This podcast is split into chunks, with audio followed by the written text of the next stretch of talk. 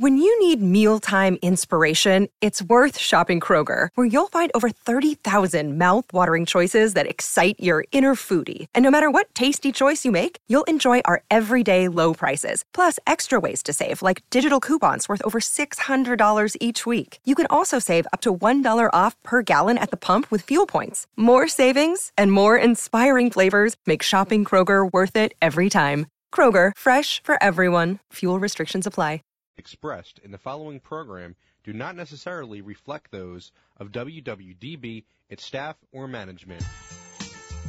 Inspirational women are increasingly popular in the news and media, but many go unheard and their stories are never told.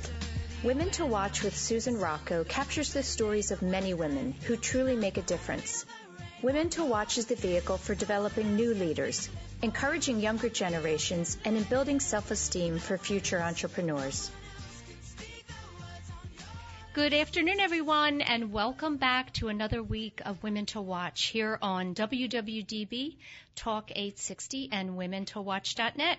I'm thrilled to be back in the studio after a wonderful Thanksgiving holiday. I th- hope uh, everybody enjoyed their time off of work with family and friends. Um, real quick, I want to give you our um, website address so that you can uh, check out our website for all things pertaining to the show. In particular, our lineup. We have some wonderful women coming on the show, and you can find all of that information at womentowatch.net. That's women, the number two, watch.net. And be sure to follow us on social media as well. We're on Facebook, Twitter, and Instagram. Um, I'm thrilled today. We're going to have a wonderful show. I have two women joining me this afternoon, and the first is Patty Ivins. Uh, Patty, let me. Am I pronouncing your last name correctly? You're so close. It's Ivans. Ivans, Long darn. I had hoped to Not grab. a problem. I was going to grab hop on the phone with you before the show just to um, to confirm that. But uh, Patty Ivans is joining us. She's on the phone and calling in from California. Patty is an Emmy award winning producer, director, and writer, and she's worked on some um, some projects, primetime television projects, and documentaries for NBC. Fox, Showtime, uh, the Oprah Winfrey Network, Lifetime, Discovery, uh, just to name a few. And currently, Patty is working on a documentary called Hungry, which reveals uh, gender inequality in the culinary world. Um, so we wanted to have Patty on at the top of the show today to talk a little bit about this film and to give us some information on what exactly is happening for women in that uh, in that area. Patty, thanks so much for calling in. Susan, thank you so much. I really appreciate it. And I love what you do with your channel. This is just, your show is wonderful. And we all, it's so nice to get to hear other women's stories. Oh, thank you Not for saying that. I know. We're trying to we're trying to tell as many as we can. It's so, it's so great. Well, and we did the same thing with this film. And so the documentary was really a phenomenal opportunity to shed light on gender inequality. And really, you know, as a culture, we've been so obsessed with food and the food industry probably for like the past 10 years. And so Logo Documentary Films is a very incredible unit out of Logo, which is a sister network to VH1 and MTV and in that Viacom family. And they've really been dedicated to featuring stories um, that you may not hear anywhere else. right. And they've done a, a slew of really incredible films. This was the first film that they commissioned from the ground up and knew they wanted to do something with gender and gender equality and the pursuit of it. So, uh, Patty, you you know you have your own um, company, but you're working with um, another company. Uh, Pronounce that for me. Boone and Murray. It's called Bunim Murray. Bunim Yep, Murray, Bunim yes. Murray. and right, right.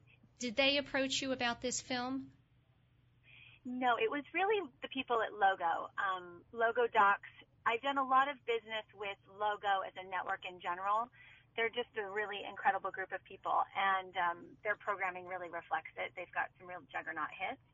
Um, so my deal with Bunim is a little bit different, but Logo approached me about being the filmmaker to make um, a documentary about this space, knowing that they wanted to do something about gender inequality and knowing that they loved the food space. And it was really, they were so wise to kind of put these two spaces together because I think what we see in Hungry is we see that gender inequality happens in every career. I mean, whether, you know, you're a bus driver or you're an accountant or a lawyer, it's happening in every field. But it was really fun to watch it specifically in the field of chefing and, so, um, and entrepreneurship around being a, being a female chef. Yeah, so just to give the listeners a sense of the film, you actually follow or, or spotlight three female chefs and kind of their you know their own journeys and how they are looking to revolutionize this industry. Can tell me what was the most shocking to you um, when you began working with them and learning more about what was going on? Well, Susan, I think there's two things of this. What was I'm going to tell you first what was most inspiring. Um, and then I'll tell you what was more shocking, deeper in, in our little time together. Okay. But what was most inspiring is that, you know, we as women, there, I think that we're such a resourceful group. I mean, I think when there's obstacles, women generally go, well, I'm not going to not get my goal. I just need to find a more creative way to get there. Mm-hmm. And I think what I saw with these three chefs is they all had this passion for cooking and being excellent in their field. And they all wanted to experience that through their own restaurants. And, and they each have different reasons for doing that, but ultimately they had the most freedom and freedom of expression um, if they own their own kitchen. So really, the film ended up being almost as much about entrepreneurship in general as it was specifically about the cooking world. Um, so I think for me, that's one thing. And then the thing that was most shocking, I'd say, is really it's so disappointing in 2016 that people don't want to talk about gender equality. Um, and I've kind of gone to calling it more gender, just the pursuit of gender equality rather than focusing on the inequality, mm-hmm. um, which is kind of nuancy. But I, over time, I've just I've leaned more that way. Yeah. I think there are, you know, I think people it makes people uncomfortable to talk about. But once, you know, it, once you start to realize, you know, no one's saying that, you know, men are in the way of women that's really not. I think a lot of people are afraid they're women are going to come off as being angry for discussing this. That's right. I don't think that anyone starts from the place of being like angry or hostile. I think people and women are really just saying, "Hey, listen, I'm great at what I do, and I would like the same shot as the chef next to me, who happens to be a man." And and ultimately, I think what this film reveals, and a lot of the research that's out there um, in the chef world, and also just in general working working world is that men tend to get more opportunities than women. And that is not an opinion, that's just actually a fact. You're right. You're, it is. It is, and I love how you said, you know, uh, that women um, tend to keep some of their opinions, I would say, to themselves um, at risk of appearing, as you said, angry. And I think, um, you know, today shows like ours, where we're just making it an everyday conversation, um, I think is a right way to, to kind of talk about it, but in a, in a more positive light, because women are just like you and, and your partner going out and making things happen without being concerned about barriers or uh, you know things that, that men are doing around you. It, it's really not about that. It's it's letting it's letting women know, I think too, that they have these abilities and that they should have the same opportunities and not be afraid Absolutely. to speak up about it and also not to be surprised. I think, you know, I've been a business owner for 13 years. I think even making this film and kind of doing the deep dive into the research for women entrepreneurship, it was it was actually validating to me. There were times that you know we didn't get approved for loans that we went out for, mm-hmm. and I remember thinking at the time, "Wow, our balance sheet looks pretty amazing. I'm really surprised we didn't get that loan." Um, but come to think now, you know, really women tend to get 4% of the small business loans that are out there. So there's, I think in some ways it's really validating to see other people's journeys and other people's experiences to realize, gosh, it wasn't just me. Um, you know, this system isn't super friendly to women in general. You and, know, and the system in general can do better. Yeah. I think it, sometimes it's a catch 22 because they're not getting, and, and I'll be talking. Uh, my my guest following your segment, Patty, um, is Janine Ellenberger, and she has just recently launched her own company. Uh, it's called Teenceuticals, um, and it's a skincare company. Um, and I know that she's shaking her head as you're saying a lot of the things that you're saying because it probably resonates with her. But, you know, the funding often is not there because, you know, historically, men have been the owners of all of the companies, right? So how do right. we get to this place where um, we are, you know, doing it at an equal level so that the funding won't be based on gender. It'll be more about, you know, the product or or right. the experience. Well, and I think there's um, a, an incredible sociologist out of Texas who we interviewed for the film, and her name is Dr. Deborah Harris, and she and her partner co-wrote a book.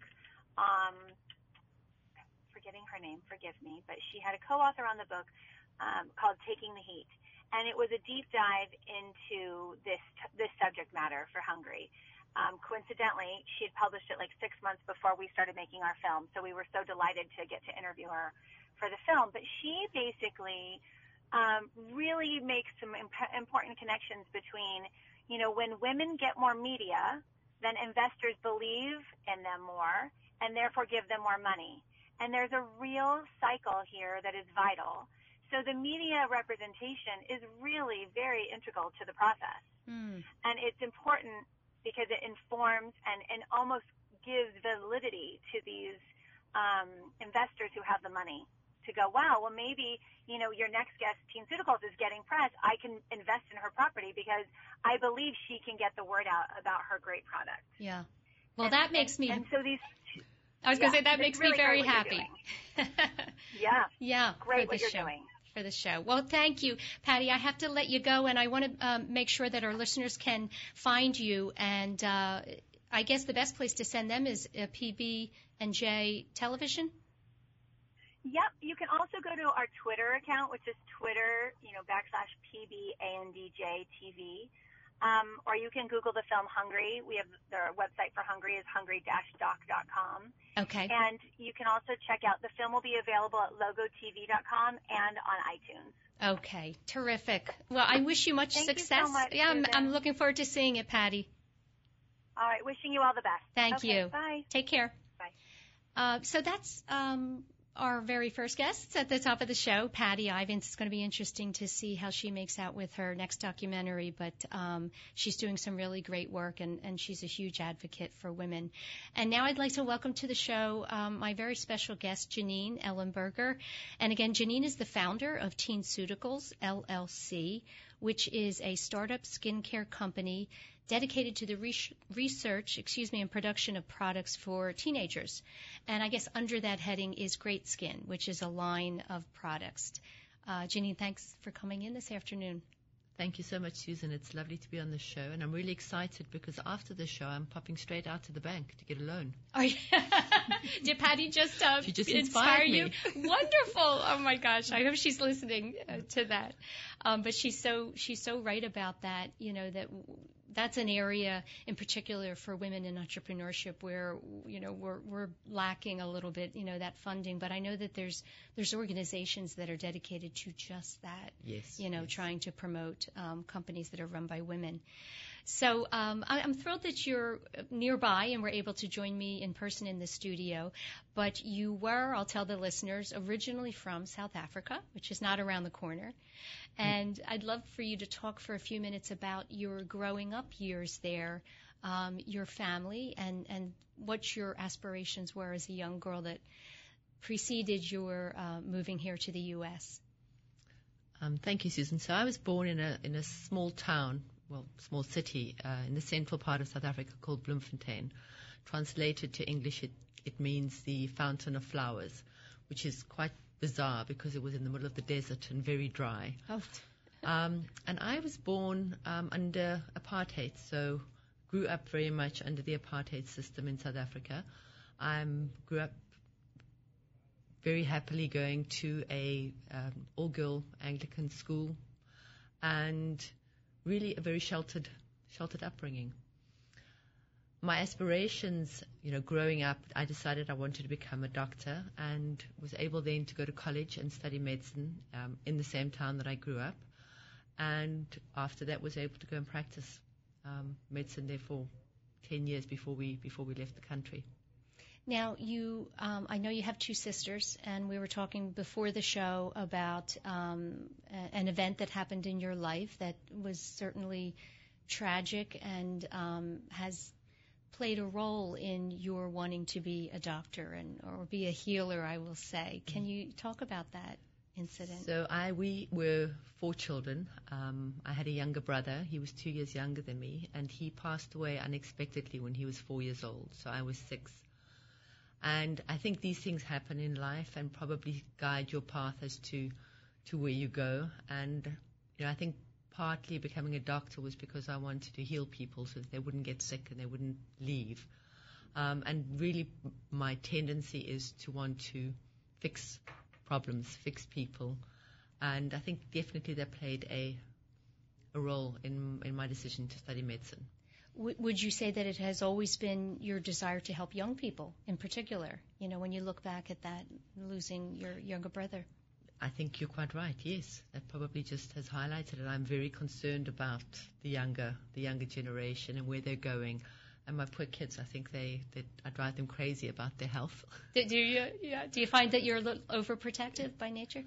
I, I do spend a lot of time educating them about about um, diet and lifestyle and choices, and I'm, I'm very when I say obsessed? That would be terrible to say I'm obsessed with with their general health and well-being. Yeah.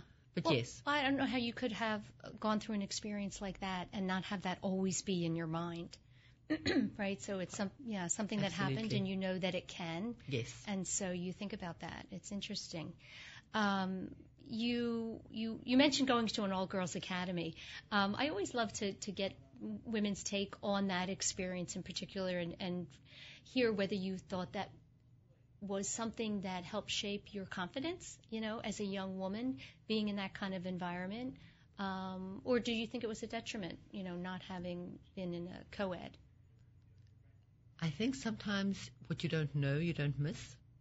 And so I came from, so I'm, we're one of three girls, and I went to an all girls school.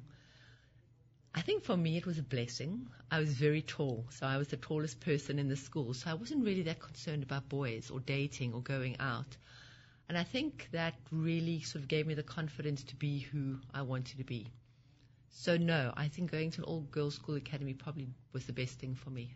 Yeah. It, it did. I think having the the good friends that you make with girls, there was no competition.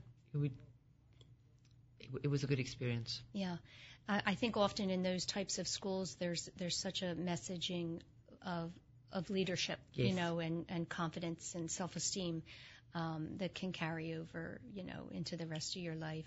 And a sense of community, working together, doing things together. That that that always stands out to me. Yes.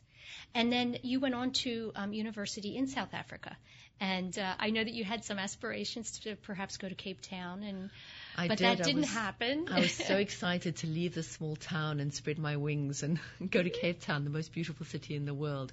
But it didn't happen because I was accepted to med school in the town where I grew up. So um, I remember my dad saying to me, "Well, my girl, you have a choice. You know, you can go off and go to college and have fun, or you can do the right thing and stay here and study medicine, which is No what I pressure, did. right? No pressure. So tell me what you did right out of um, right out of school when you graduated. med school. Mm-hmm. I actually went and worked in a small country called Swaziland, which is surrounded by South Africa. Um, it's tiny. They still have a king. I think the king was 14 years old at the time. Oh my gosh. And I Wow. worked in a rural hospital there for six months Mm-hmm. just to gain some more experience. So we, we did our residency, and then after residency, you either go and specialize or you go out and, you practice.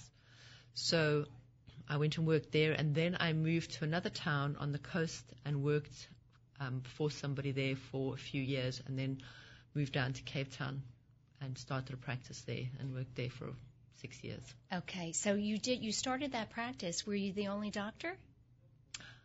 I was, and then somebody joined me, so there were two of us. Yes. And what? And it was a women's. It was predominantly women's health. I did two years of OBGYN. The system's a little different, so I did Yeah. a diploma in OBGYN. So we did mostly women's health um, from pre pre pregnancy to postmenopausal. Okay. And uh, did you meet your husband while you were there? You know, I met my husband when I was still working in this small coastal town. And that's a that's another story. well, please share. I, my cousin was down at the yacht club one evening, and she called and said, "Oh, I must please come down and, and meet her. She's met this guy, and she's going sailing around the world." I said, "Great." After work, I went down there, and I met this other guy, who uh, was drop dead gorgeous, and literally a month later, he said to me, "Well, I'm going sailing around the world. Would you like to join me?" And they had built That's quite this, an invitation. Well, they had built this boat, so it was a, a home-built boat, and the sailing around the world amounted to going up the east coast of Africa, where it's not charted. There was no GPS, there was no sat nav, there was no depth sounder. Not exactly around the world. So I gave up my work, put my house on the market, Wow. and got on the boat with this man that I barely knew, and off I went for six months. Wow. Okay, that's adventurous. That's adventurous. that says a lot about you. it was a great time, I must say. It was very interesting. We went to sort of places in Africa where they'd never seen white people before, and I'd see I saw illnesses there and children that I would have never experienced anywhere else because I would just go ashore and meet the people and treat the kids that came with all sorts of tropical illnesses. It was fascinating. so it really was a, a six month adventure. You weren't working, you were just No. traveling and wow. yeah. And did your, you know, um, your partner, I'll say, was kind of holding down the, the fort while you were gone? No, he the- came No, the um, oh, at the at the practice. At the Actually, practice. she took over the practice. Okay, she did. And yes, and then when we got back, we moved to another city, so she just kept that practice. okay. So at some point you came over to the United States, and and how did that come about? We did. We um, moved it. My husband was transferred for his work from South Africa to the UK. Mm-hmm. So we moved over there for just under three years. And then he was transferred to Miami. So we moved to Miami in 2003. Okay. And it was then that you took on uh, the role with um, Derma Concepts, right, as the medical director. Yes. And tell me how you got that job. I mean, you, you know, had come from another country, and um, So Derma Concepts is a company that sells a skincare line called Environ, which originated in South Africa. The founder of the company is a South African plastic surgeon, Dr. Des Fernandes. Amazing man, a, tr- a true Renaissance man. And I actually, landing in the US, I thought, what am I going to do now? And I needed something. I, I, I couldn't practice medicine. I would have to go back to school and do my boards and do a residency. I had two small kids, and I just didn't see my way clear to studying and doing a residency right then. So I called Des in South Africa and said, Des, what are you doing with Environ? And he said, Oh, well, we have a great distributor in the US, and they're looking for a medical director. Call them. oh, so I did. go. So you did, and it was. Uh, did you come to Miami at that point? Was yes, that, your, that was when we were in did. Miami. You yes. were in Miami.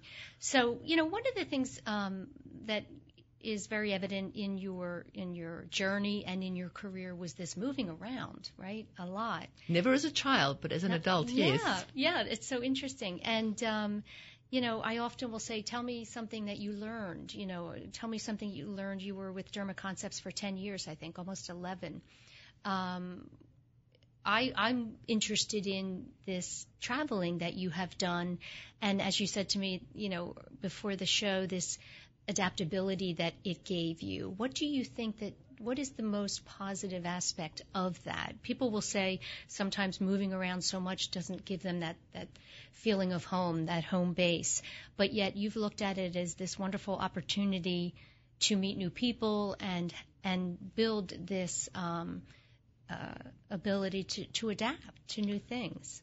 I think it's a little bit about similar to what Patty said. It's being resourceful. You get somewhere and you you want to be comfortable, you want to feel secure, and you want to be confident.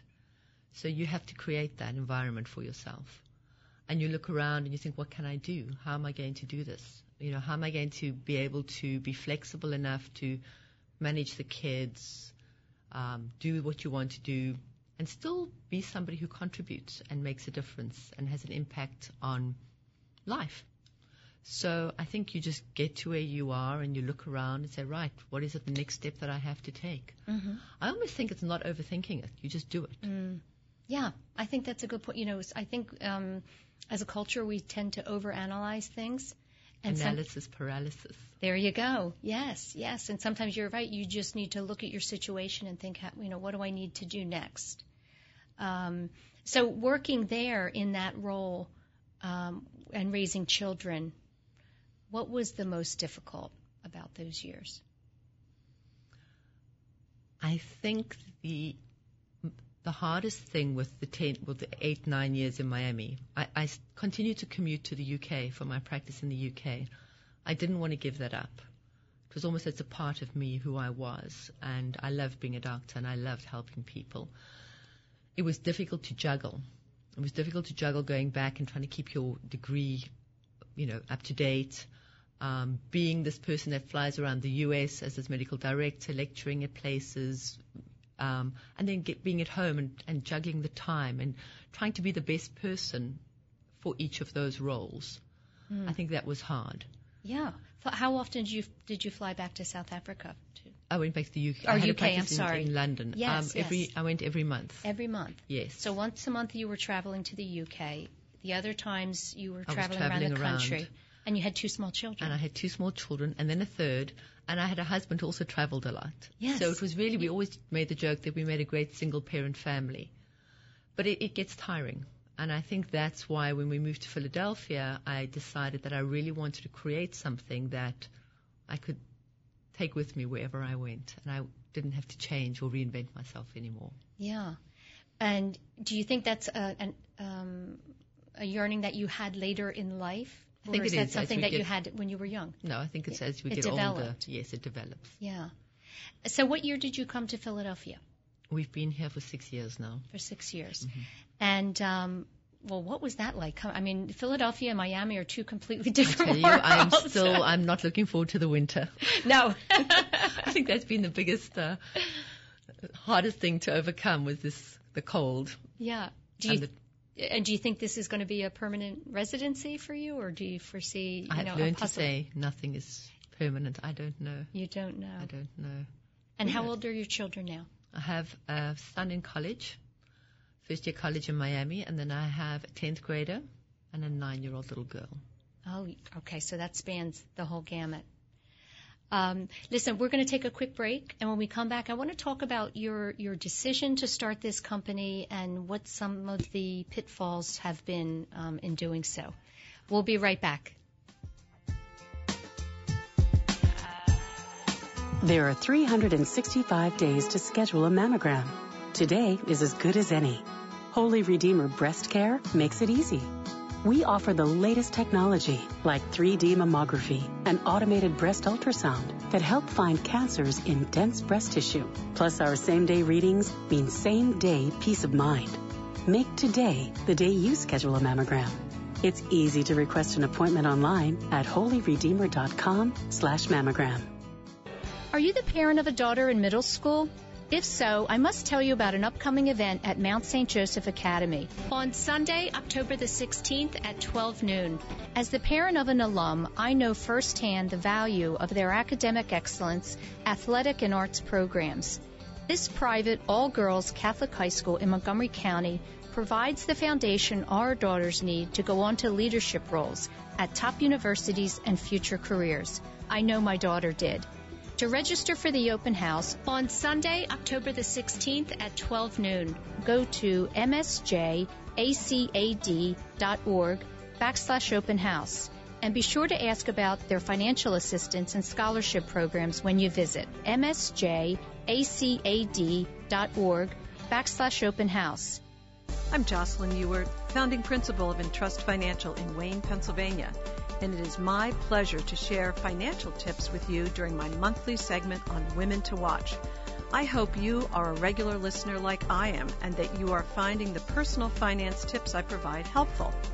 Some of the topics we have discussed so far this year are how to get organized, how to help your children learn good money habits, how to create that all important travel budget, and what steps are needed as you prepare for retirement. Now I have truly exciting news for you. News you can share with your family and friends. As a veteran certified financial planner professional, I just published my first book, Balancing Act Wealth Management Straight Talk for Women. It is filled with inspiring real case studies to help you and other women move past fear, build confidence, and make the right decisions without financial concerns. Just go to Amazon.com to purchase your copy. And please, write a review for Balancing Act Wealth Management Straight Talk for Women. I look forward to reading it. Welcome back, everyone, to another week of Women to Watch here on WWDB Talk 860 and WomenToWatch.net.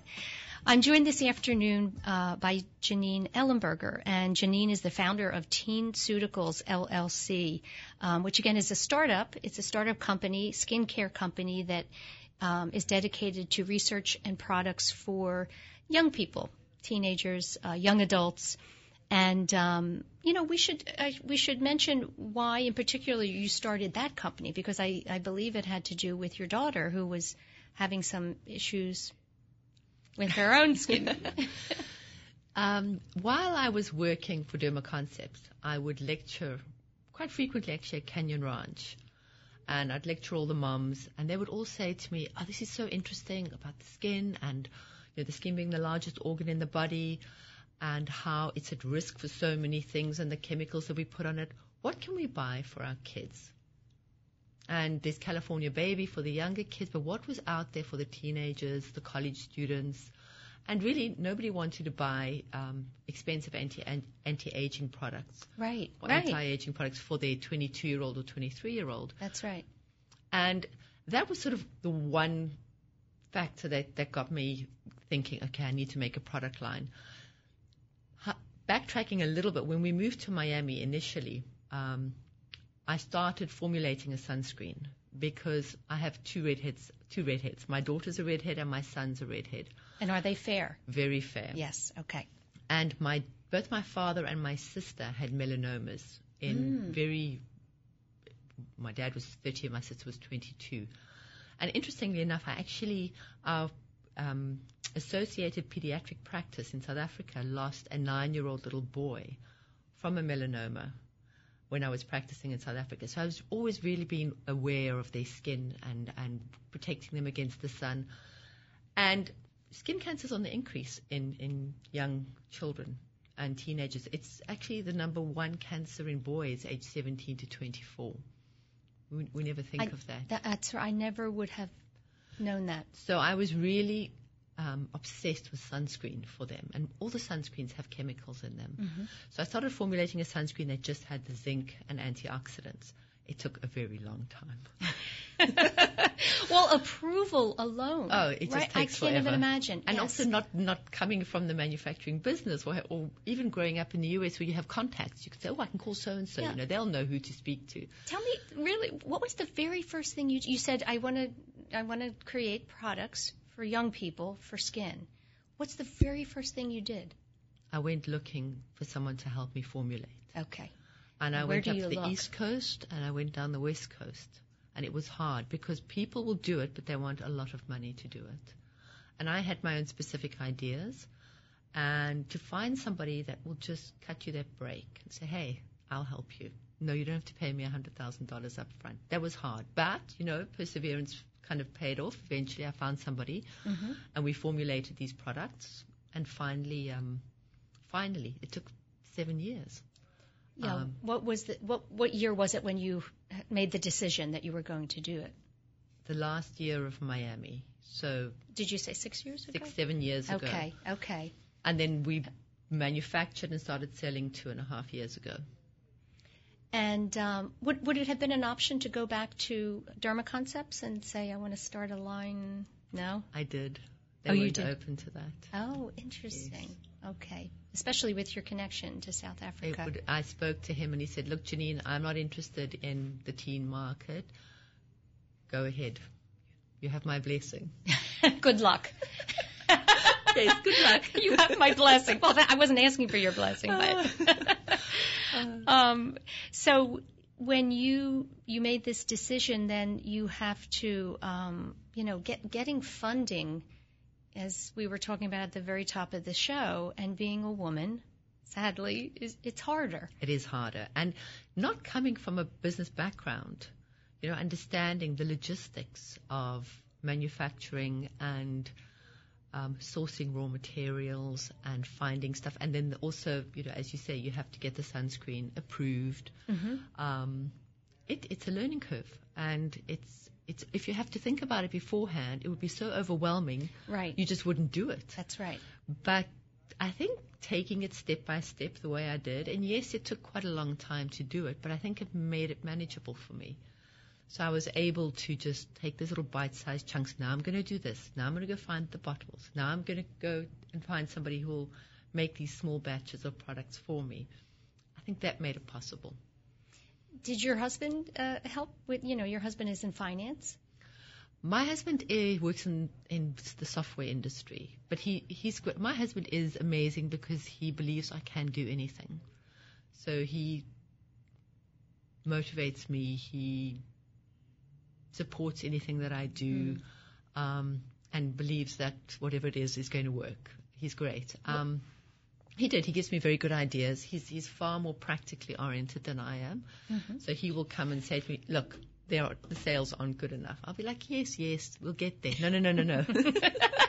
You need to He's the numbers guy. He's Yeah. the numbers guy. I Well, guess that- he is. Yeah, that's yes. good.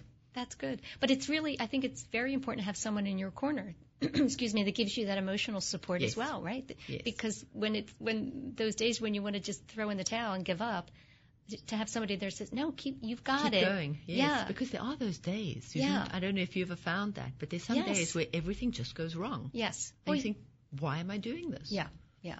Tell me about a, a moment, you know, maybe one of your your proudest moments, you know, a milestone for you so far. And I know, you know, you're still considering this phase one a startup. Yes. So, you know, up till today, was there a milestone that you reached that you just really felt very proud, and and why why did you? It was a very small milestone, and it was when somebody reordered for the second time. Oh, yeah, And I thought, okay, so I have made something valuable. yeah, Somebody finds value in it, it's worked for them, they like it, and they've reordered a second time. And actually, they've reordered six times since then, Since- which really makes me yeah, happy. yeah. Well, that's a validation that it's Yes. working, and so we should talk about the products. Tell me a little bit about the products, so you know people that are listening understand what they are and and how they're different from other things that are on the market.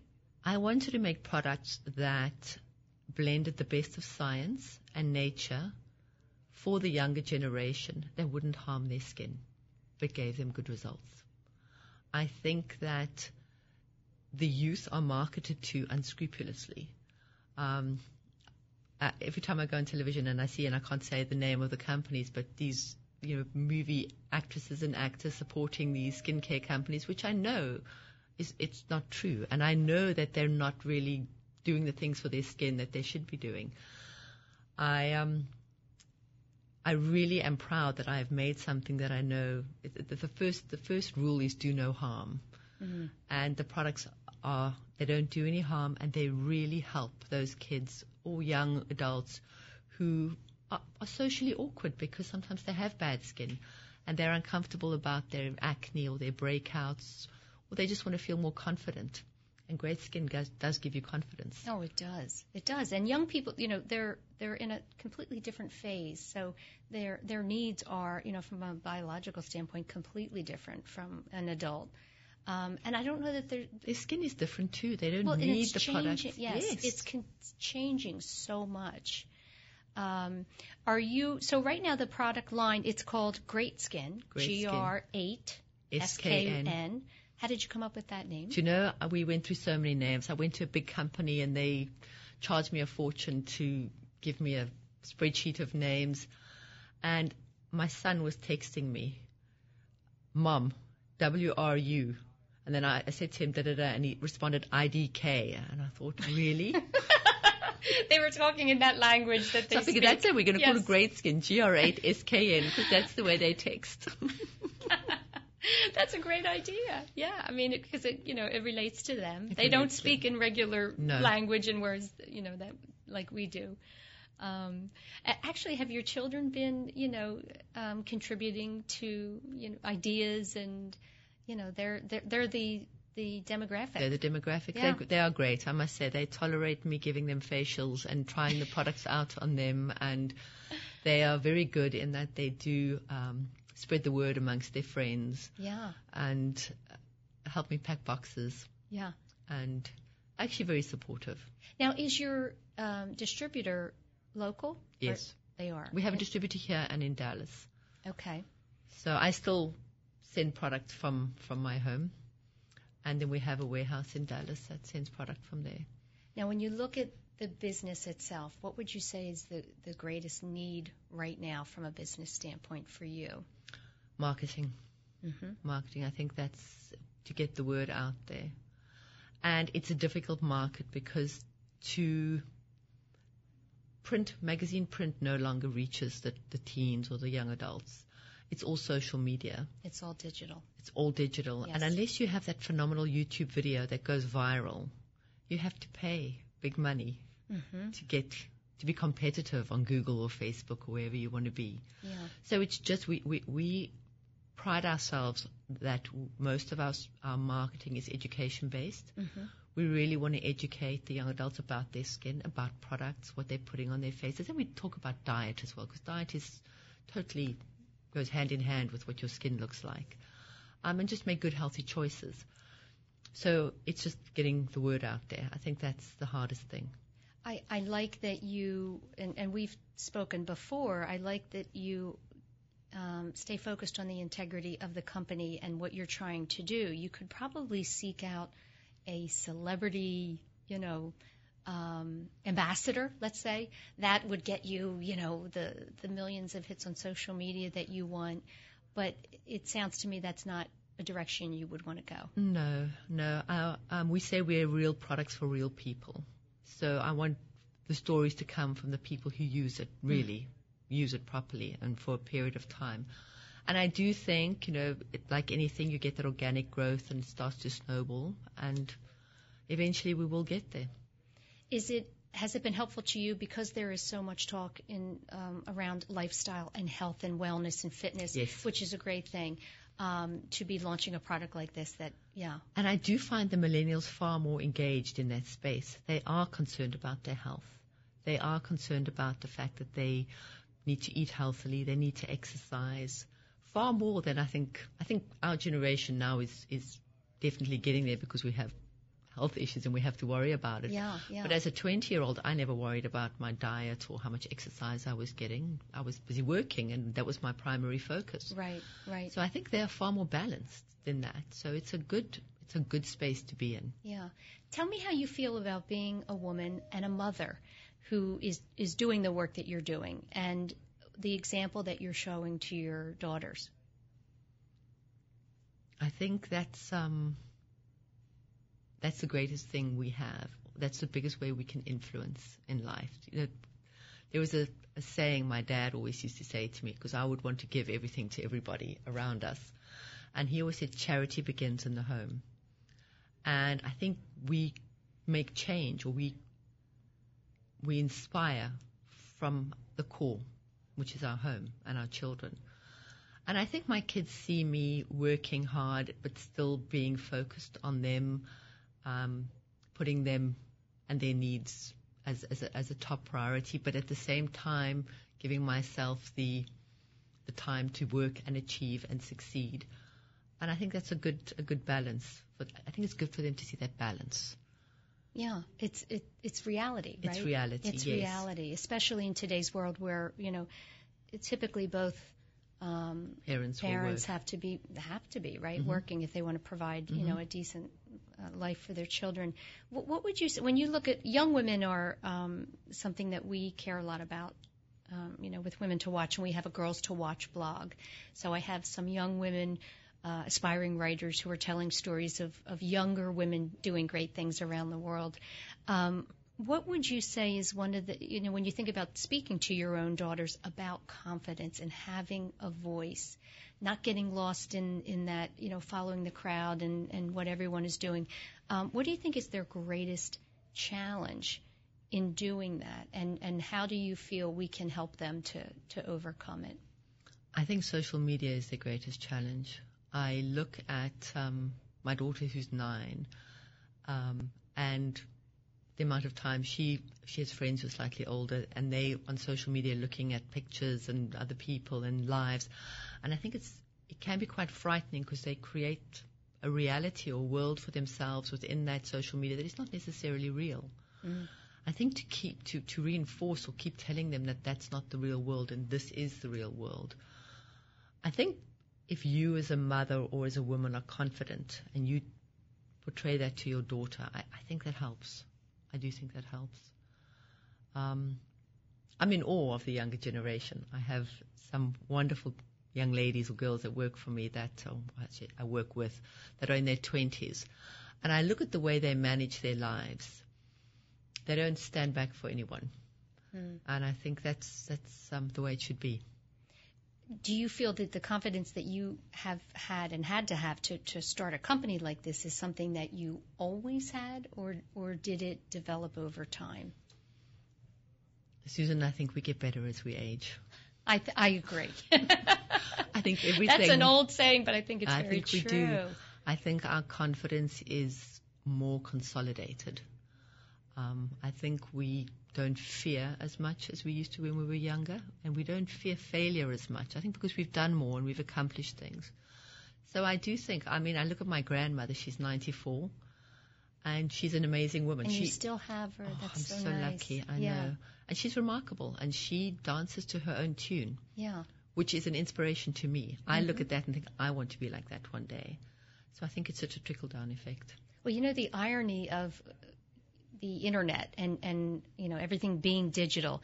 Is, there's so many flaws to that because, as you said, the young people in particular create this smoke and mirrors. I like to say, you know, it's such Yeah. a mirage. It's there's so much um, false um, personas behind the pictures, but at the same time, it allows us to connect with people from around the world, Yes. right? It's, and so it's the good and the bad. The it yin the good and the bad, yeah. Yes. So we can, we we're so much more in tuned and connected globally, which I think does play into when when you you're able to see what people are doing all around the world. It makes us more curious, number one, um, but I think it does help women in particular to to build their confidence when they see what other women are doing in in where there's less opportunity. Yes.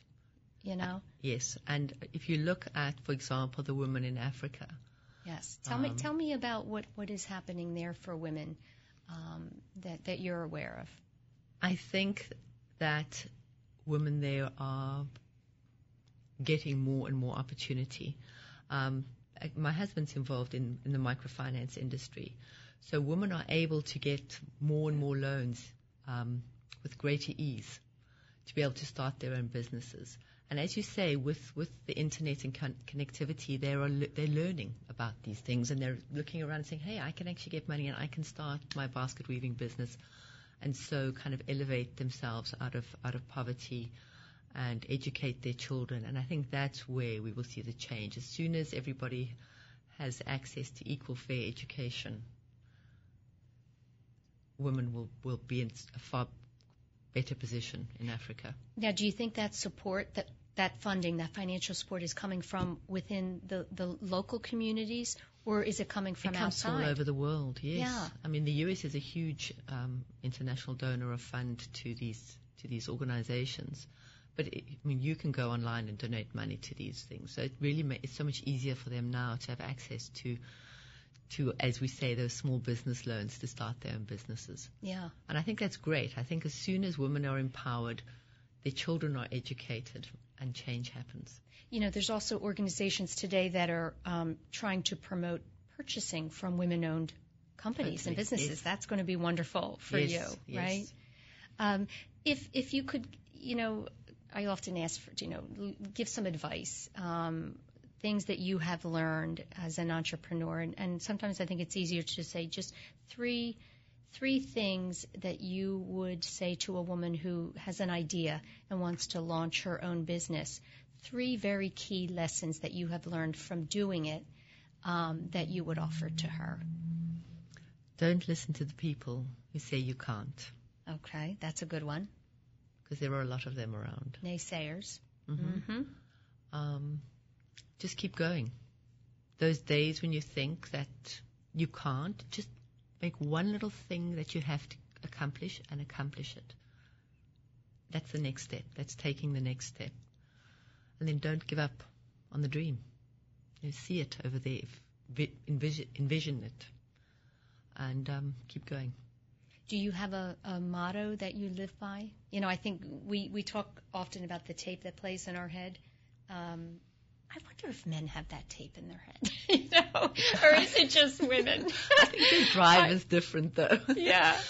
So when it co- so in other words, when it when that that message, "Ah, you know, I'm I, I don't know what I'm doing here. You're second guessing. What do you say to yourself to, Do you know, to pull I am- you out of that? I probably need a better mantra at the moment, but my mantra is to make every day count. So every day I have to learn something new and give something back. That's my everyday. Um, so I try really hard to learn something new and give something back. Well, that and that's a nice way to keep it simple, Yes. right? If you're only doing two things every day um, to avoid the overwhelm, Yes, right? yes. Did you have an opportunity to read Sheryl Sandberg's book, Lean In? I haven't. No. No. Um, I, I wanted to know your opinion about that. It, you know, to me, her sharing that was a way of, of telling women to really just to speak up, not to be sitting silently when they have an opinion or an idea, um, and particularly when they're surrounded by men. And um, her story in her book got a little bit of backlash just because people felt that you know she came from such privilege.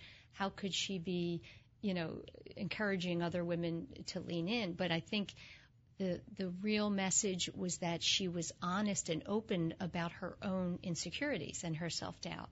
And she said, in spite of that, speak up. Um, you know, if if women like that, so she's a notable woman, she has a name that people recognize and know, um, talk about those insecurities. Don't you think it will help other women who, you know, haven't quite reached that certain level? I think we're all the same inside. I think we all have insecurities. We all want certain basic things. And yes, I think a lot of people are, people are afraid to speak up. Um, but why? What you don't ask for, you'll never get. And what you don't acknowledge, you'll never know. So I, um, no, I think it's, I think, I actually, her book is on my list to read. Is it? Yeah. Yes. Yeah. I think you'll enjoy it. I Yes. think you'll enjoy, I think it resonates with with everyone and it Yes. really is more about human nature than just kind of women, you know, feeling insecure. Absolutely. Yeah. Um, tell me what do you have aspirations beyond the company to do? You know, do, do you feel as though once this company is up and running and it's revenue generating and it's really going well, perhaps you'll try something else, or or is it something you want to continue to build and and expand? I'll say into other uh, other products. I would like to grow and build it. Um, I always said to my husband, I said, there were three trimesters in our life. I had my first trimester career. I was a physician. My second trimester, I'm, I'm a wannabe businesswoman. You're My- not a wannabe, you are. and my third trimester, I'd like to go and become a, an eccentric psychologist. So in my retirement, I'd like to do uh, do my PhD and become wow. a psychologist Well, one, that- one day. Yeah, one That's- day. That's up there. Okay, that's a great. What a wonderful goal. But I have to make success of this first, Yeah. So you're committed to this, and then that's something maybe down the road. down the road. Um, I know that you've done some speaking. You know, you've done international speaking, and um, you say you've enjoyed it. What is it about that that that you enjoy? And that's something that some people are terrified of, getting up and, and speaking in front of crowds. I always enjoy the topic I speak about, and I always enjoy giving people good, solid information. And I love the question and answer sessions where you can really help people. People, people are often afraid to ask. Yes. And I think if you are a reachable speaker or you have somebody that they can relate to, um, you have a great rapport with the audience, and I enjoy, I enjoy that. So as long as you're prepared, right? Yes, you have to be prepared. You have to be prepared. Mhm. Then you do. You actually enjoy it. Is there anything that you do in advance of, of, you know, right before you're speaking? Because I know that there's times when people are asked to speak and it's not their forte. Um, what would you say to help them kind of get over the, the nerves of that? I always learn the first paragraph of my speech. Or my talk. The rest I, I wing. I mean, I have my key talking points, but the first paragraph, I always kind of try and memorize it, and I always mess it up. well, that's not very helpful. and then it kind of like it, you kind of relax and it um you, you take it from there. Yeah. Well, I guess if you get if you have a very good you know starting off point, then Yes. it helps you to relax for the rest of the speech. I think it's about being relaxed, and you often get so uptight just before you sta you know, before you speak, and laughter helps. Tell me, uh, we just have a few minutes left. What do you do? What do you do to relax? What do you do when you're not, you know, behind your desk and working on spreadsheets and on the telephone? That you know is is fun. Susan, you ask embarrassing questions. I do. Oh my goodness. Do you know, I um I used to go to the gym every now and then, and I hated it. So then I started running, and then I hated that. So now I dance through the streets, and I'm that crazy woman that you see. I do. I love that. What do you mean through the streets? I go around the suburbs, and I put my music on, and I dance. You do? I do. Is there video of this? I hope not. Have your kids or My your husband hid behind the tree and videotape No. this? Okay, No. well, I love that. That's certainly um, an uninhibited. Uh, thing to do, an activity. and it makes you feel good. And I have had people stop and say, "I want what you're on."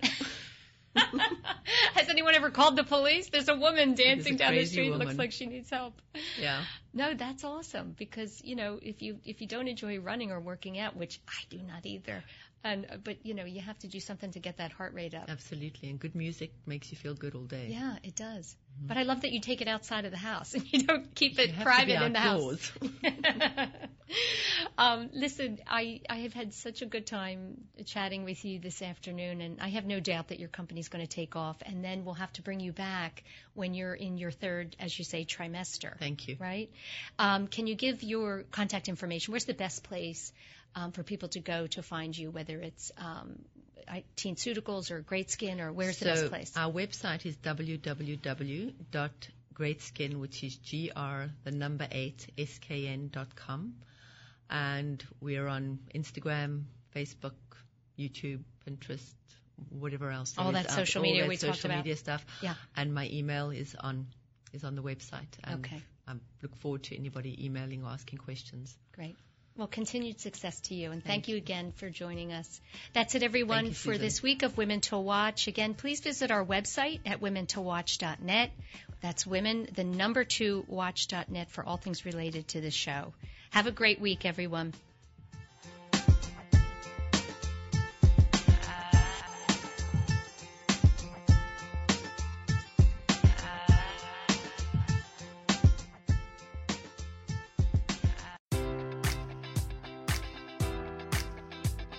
Enjoy all your favorite sports like never before at BetMGM. Sign up using code Buckeye and receive up to $1,500 back in bonus bets if you don't win your first bet. When you register with BetMGM, you'll get instant access to a variety of parlay selection features, live betting options, and the best daily promotions in the business. And with BetMGM at your fingertips, every play and every game matters more than ever. Place your money line prop, or parlay bets with the king of sportsbooks today. Sign up using code Buckeye and receive up to $1,500 back in bonus bets if you don't win your first bet. BetMGM and GameSense remind you to play responsibly. 21 plus and present in Ohio, subject to eligibility requirements. Rewards are non-withdrawable bonus bets that expire in seven days. Gambling problem? Call 1-800-GAMBLER in partnership with MGM Northfield Park.